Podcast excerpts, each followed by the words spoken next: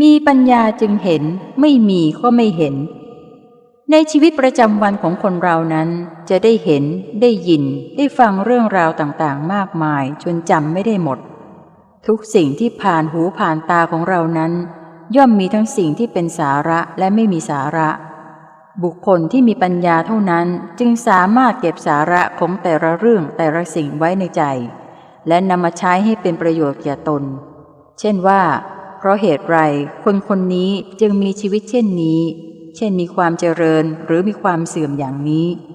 หรือเพราะอะไรคนคนนั้นจึงมีความฉลาดหรือโง่เขลาเบาปัญญาเช่นนี้เป็นต้น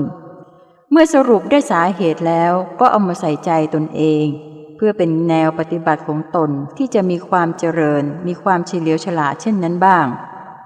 การเลือกเก็บสาระสำคัญของสิ่งต่างๆ จะมีได้เฉพาะบุคคลผู้มีปัญญาเท่านั้น ดังที่พระพุทธองค์ตรัสว่า บุคคลย่อมเห็นเนื้อความด้วยปัญญา และผู้รู้จักฟังย่อมได้ปัญญา